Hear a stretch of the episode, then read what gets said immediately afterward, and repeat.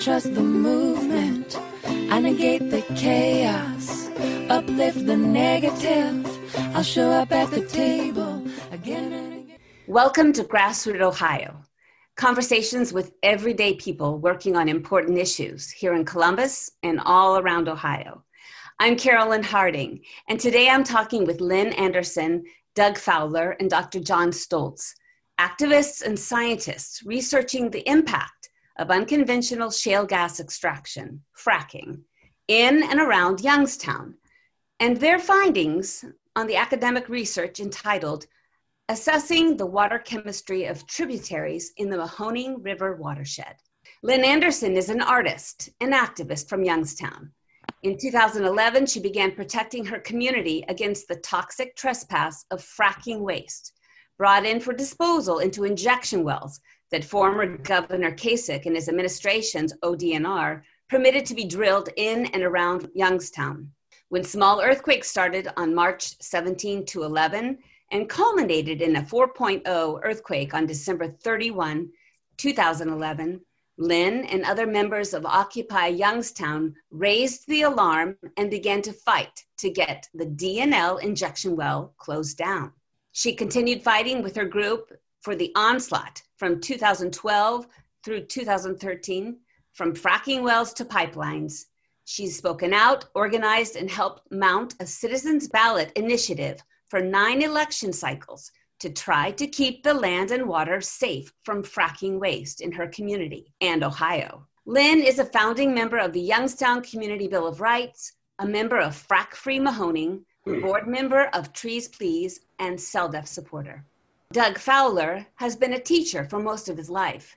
He retired from the University of Wisconsin, Fox Valley, where he'd been a lecturer in astronomy and physics. In the mid 70s, he had studied geology at the University of Montana, and in the fall of 2018, he taught the mineralogy course at Youngstown State University. With this background, combined with a long-time interest in wild places, backpacking, and mountaineering, he considers himself a natural historian. He continues an association with University of Wisconsin by working with geology and astronomy students using lunar samples on loan from NASA as part of their educational program. He continues to watch the night sky on a regular basis, and his interest in environmental education and activism is a natural complement to his lifelong interests. John Stoltz is a professor in the Department of Biological Sciences and director of the Center for Environmental Research and Education at Duquesne University. He received his BS degree from Fordham University and earned his PhD at Boston University in microbial ecology and evolution. He was an NRC postdoctoral fellow at the NASA Jet Propulsion Laboratory and the Department of Geology and Planetary Sciences, California Institute of Technology, and an NSF postdoctoral fellowship in plant biology in the biochemistry department at the University of Massachusetts, Amherst. His main interest, research interests are in microbial diversity, the microbial meta- metabolism of metals and metalloids, including arsenic, selenium, and nitrate, and water quality impacts of unconventional shale gas extraction. Dr. Stoltz has published 94 journal articles, 40 book chapters, and author edited three books. Whew, that's a lot of bios right there. You all have a lot of experience under your belt. Thank you for being on Grassroot Ohio. i am very interested to know how the three of you ended up working together. Lynn, why don't you just give us a little bit of a background of how this got started and how Doug and John got involved with your issue? Well, it's all of our issue because it's threatening our drinking water and our land and our livability here in Youngstown, Ohio. And um, what happened is we had uh, three uh, a 4.0 earthquake on December 31st, 2011, and that woke everybody up. Occupy Youngstown was still going. So um, when everybody rallied together to shut down this injection well that was in you know, the industrial area of Youngstown, but it affected everybody for miles and miles. And we found out later that um, the owner of this injection well, DNL, Ben Lupo, was dumping into the Mahoning River. So he got sent to the big house, but he was able to sell his assets. And hmm. one of these injection wells is the record holder taking millions of gallons of toxic radioactive fracking waste. It's at Route 11, Route 7 and 76. And that's North Star Lucky. Okay, he sold to a company in Colorado called Bobcat Energy. Mm-hmm. However, all the employees are his old employees, DNL employees. And the injection well we're talking about today that Doug and John have been very active in doing sampling of water around is um, on the east side of Youngstown and it's right next to this beautiful farm with a beautiful lake where the developmentally disabled go and take care of animals. There's llamas, there's peacocks, there's pigs, there's a whole farm full of animals. Right next to it is the Bobcat Energy injection well, which has had spill after spill. And it doesn't seem that any regulations apply to them. They haven't been held accountable. Um, back on June 24, 2017, they put out a press release which was widely covered in our newspaper, which is very frac uh, industry friendly and covers hmm. nothing about us or the facts. And they had a gusher coming up out of this injection well. So they said, well, we plugged the well back. So all the lay people, you know, all the citizenry just thought, oh, they closed that well. Well, the, what it was was they plugged it up to a higher level than the Precambrian basement, which those guys will elaborate on. And that's when the earthquake was caused by that other injection well, because we have transform faults up here. So the American Geophysical Union helped Dr. Ray Beiersdorfer uh, research that, and we found that that other injection well that caused the huge earthquake um, did so because it aggravated a fault. So this injection well was supposed to never be open because it's only seven miles away, and we still have these faults. So they figure we're going to put 500 feet of concrete in the bottom of this thing, and now it's ready to inject into. So ever since then, they've been injecting. They built their big waste, um, you know, storage tanks. And the reason I called you and said we need coverage is yet again a citizen who was trying to document a spill and a dumping when they had an electrical failure there after a um, thunderstorm, was arrested for videoing this and calling attention to this. But the company wasn't even given a slap on the wrist for dumping all of this radioactive toxic fracking waste over their containment wall into a field and down into this lake. So in comes Doug and John. Have you been involved in the whole issue of the injection wells from the beginning, or are you a relatively newcomer? Well, actually, I, I was teaching up in Wisconsin. Diane and I kept an apartment up there, and our home is down here, Trumbull County. So I was home for a visit one summer, and I was perfectly content at that time to think about moon rocks and stuff like that. And Diana says, We're going to go to a demonstration over in Pennsylvania. and it was about some of the first frac wells. And the whole thing just thoroughly depressed me it depressed me because, like I like it says in the bio, I went to University of Montana. I had met biologist Barry Commoner. I had gone to see in a very small group setting Amory Lovins, the physicist who had come up with soft energy pathways back in the 70s. You know, these guys were talking about the lack of an energy policy that this country has, and now it's even worse. There's the, the talk out there about energy is, you know, I expect more from a seventh or eighth grader, you know, and it's really it, it's heartbreaking. So I get pulled into this, and but for me, it was always the big picture thing. I thought about, uh, you know, well, there's a L. David Roper, a physicist, um, who wrote a paper quite a few years ago now on depletion theory. And his two principles are quite simple. You just look at a picture from space. The Earth is finite. Therefore, anything within the Earth is finite. Things are going to run out. And then Barry Commoner had his three principles of ecology. He said, one, everything is connected to everything else.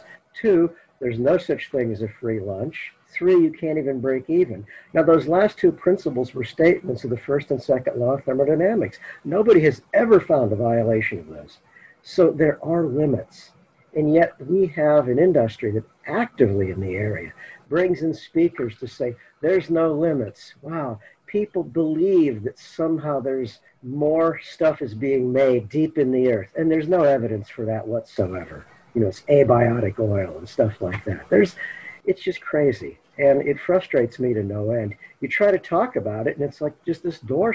No one wants to hear it. But, um, you know, I look at this and I see it's like I don't hate fossil fuel. It's a precious resource. But what we're doing is one, we're squandering it. Why are we doing all this drilling and fracking?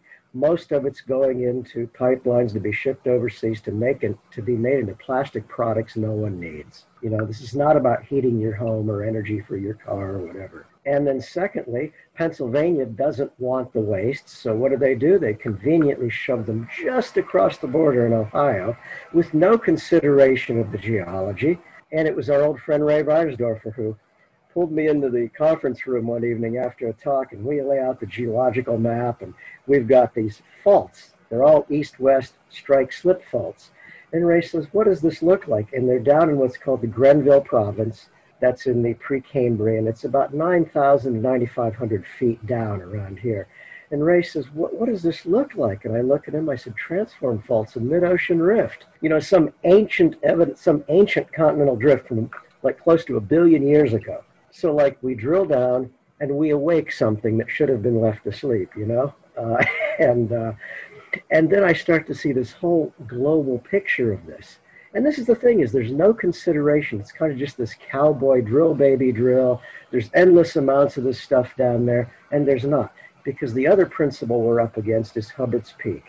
And that's the idea that the point is um, what happens is when it starts to cost as much energy to get energy out of the ground, it's a losing, it's a losing prospect. Fracking. Doug, I'm going to go on. I want to find out from John, and I'll be back because I have I know that you have a lot that you can share with us. John, how did you get involved in this issue of Youngstown water? Well, again, it, it started. Um, I'm the director of the Center for Environmental Research and Education, and we do a lot of outreach. And it was clear that, um, you know, especially in Pennsylvania, um, we don't regulate drinking water well construction. And we were hearing a lot about contamination. But even in our drinking water, commercial, you know, municipal drinking water, there were issues back in, you know, when this industry started ramping up, you know, 2008, 2009. And we discovered that the composition of, so you, you know, with fracking that you inject, you know, tens of millions of gallons of fluids and a bunch of that comes back up. Mm-hmm. And the more time it spends down on the ground, the saltier it gets. So they're generating a certain amount. You know, they're they're, drilling, uh, they're generating millions of gallons of liquid waste. And what do you do with it? And so again, and uh, you know, Doug mentioning some of these principles. One is the solution to pollution is dilution. Well, they started taking this waste to our municipal waste treatment plants.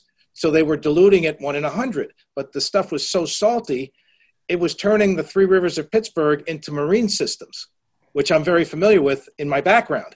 So that immediately attracted me. I'm like, oh, this is like the stuff that I, you know, go to the beach to study.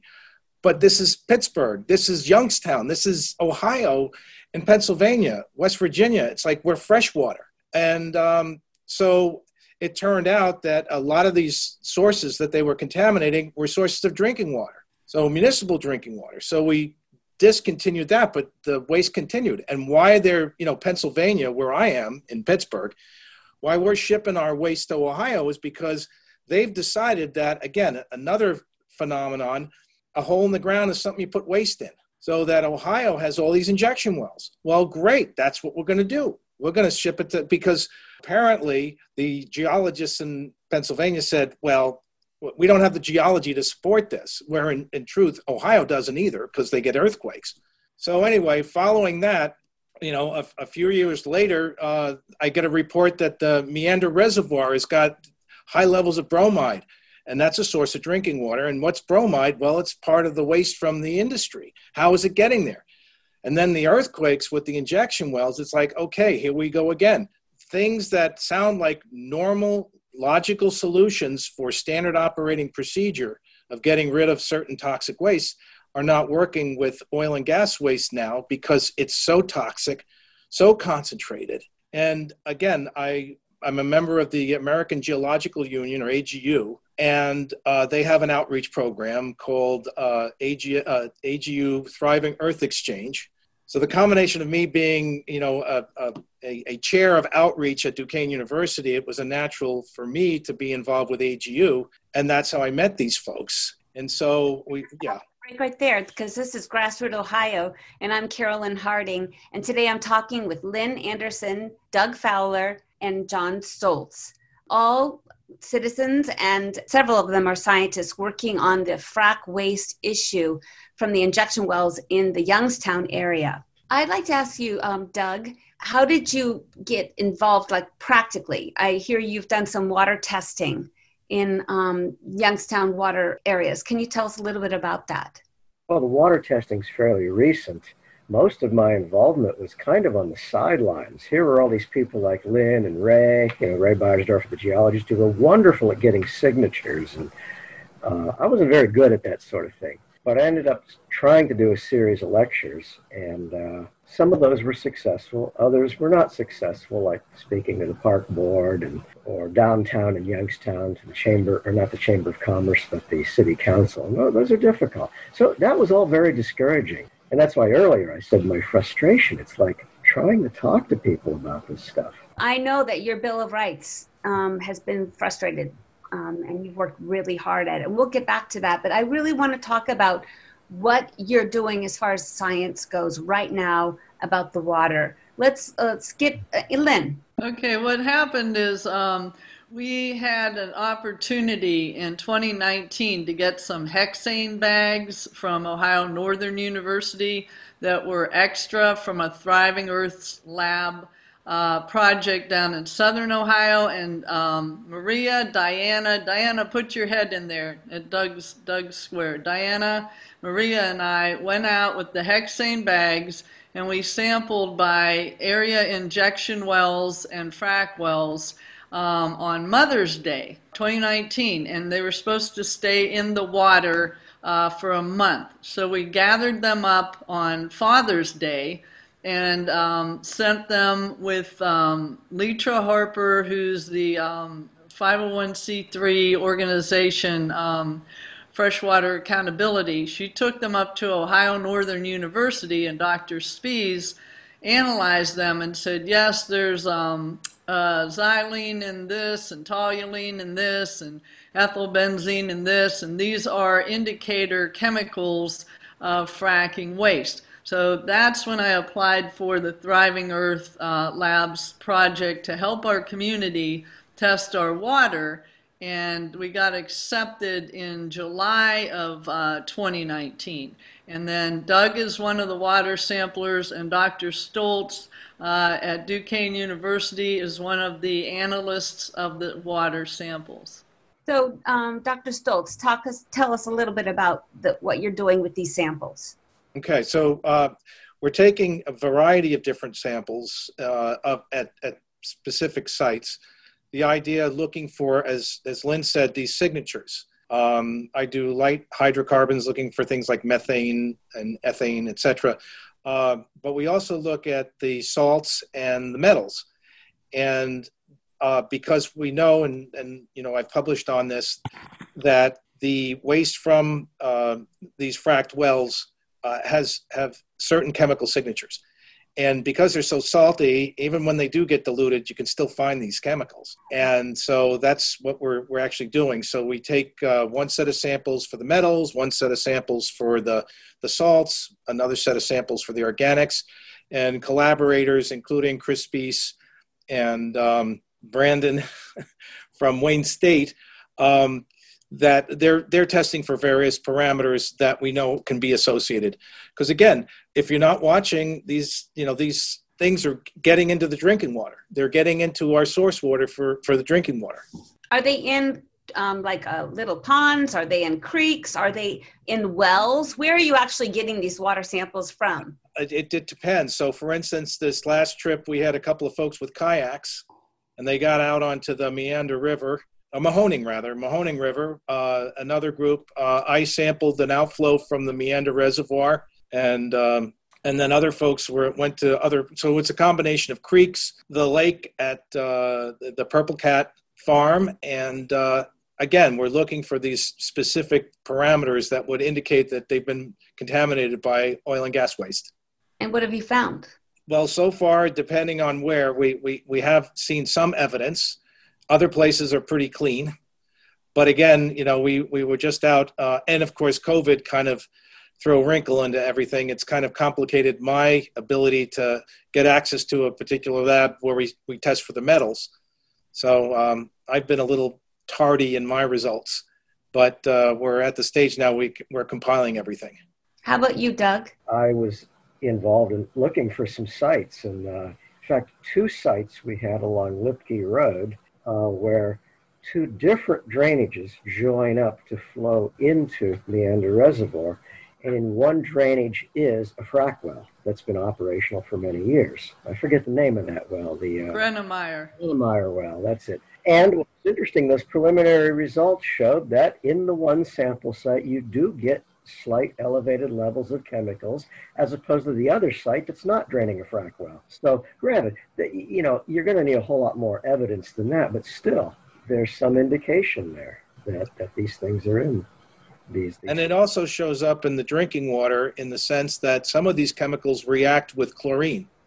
Mm-hmm. So yeah. when when the in the last stage of the in you know disinfect it before they send the drinking water into the pipes, um, they chlorinate it, and they you know as a result of these fracking chemicals, it creates what they call trihalomethanes, chloroform and bromoform, and these are regulated by the EPA.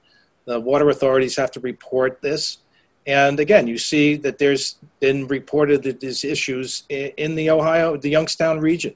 Yeah, that is the key thing that happened to us in um, March of 2015. There was a spill or a dumping, we don't know what, into Sulphur Run, which made its way to the Meander Reservoir um, water processing plant that uses chlorine. As Dr. Stoltz says, it created brominated trihalomethanes at a level that was unsafe to drink. So the U.S. EPA cited us. Uh, the cleanup of that spill went from March uh, 2015 to September, or wait, uh, May 2015, and then in September 2015, the U.S. EPA sent out, um, you know, to the Youngstown public water system, you are in violation of safe drinking water. You have um, brominated trihalomethanes in your water.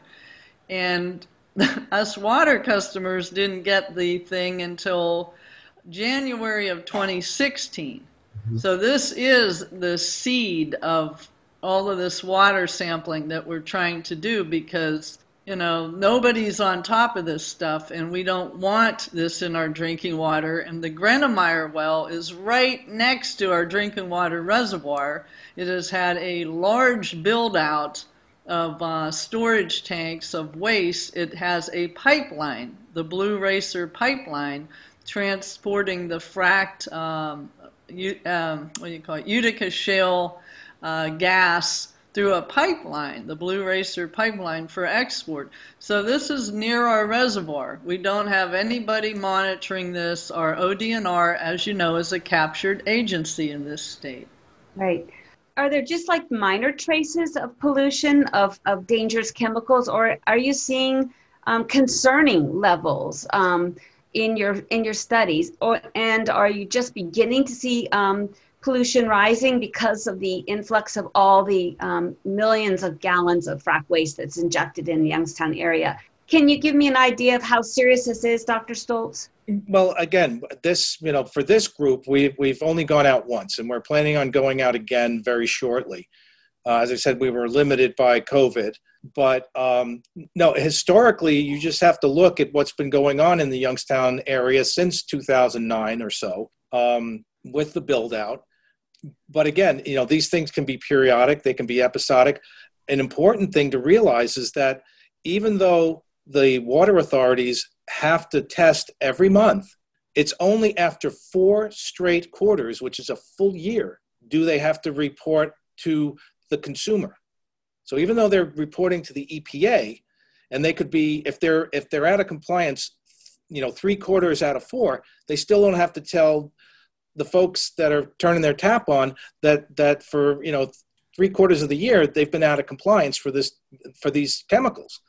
And and so that's why it's really important for us to get out there and, and test for this stuff because you know i've even uh, changed my lab. I've got a new piece of equipment to actually test for trihalomethanes because as i said they only have to report quarterly and it's only after four straight quarters of violation that they send off the notice to the, the, the consumer okay we have one minute how can people get more information about your study dr stoltz well, they can uh, write to me at stoltz at duq.edu. Uh, I've tried not to put it on Facebook or anything like that because, again, it, it gets hacked. But okay. uh, they can contact us at the center. Okay, and how about your efforts, Lynn and Doug in Youngstown? What websites? Well, that's the Thriving Earth Labs uh, Youngstown project. And um, I don't have the website memorized, but you go under www.thrivingearthlabs and then search for Youngstown, and it'll tell you exactly, you know, what the um, methodology is, um, what we're doing, how we're sampling. And we're going to go back out very soon. We only had one round so far, and um, we're going to keep monitoring this because we're the only ones monitoring it. Well, that's our time. Thank you so much. I w- look forward to hearing more updates about what's going on up in Youngstown and, and your work in protecting it. Thanks so much. Thank you. In addition to our Friday 5 p.m. broadcast on WGRN, Grassroot Ohio will now air on Sundays at 2 p.m. on WCRS FM 92.7 and 98.3 FM. You can also find us on SoundCloud Apple Podcast, YouTube, Facebook, and Instagram. Thanks for joining us.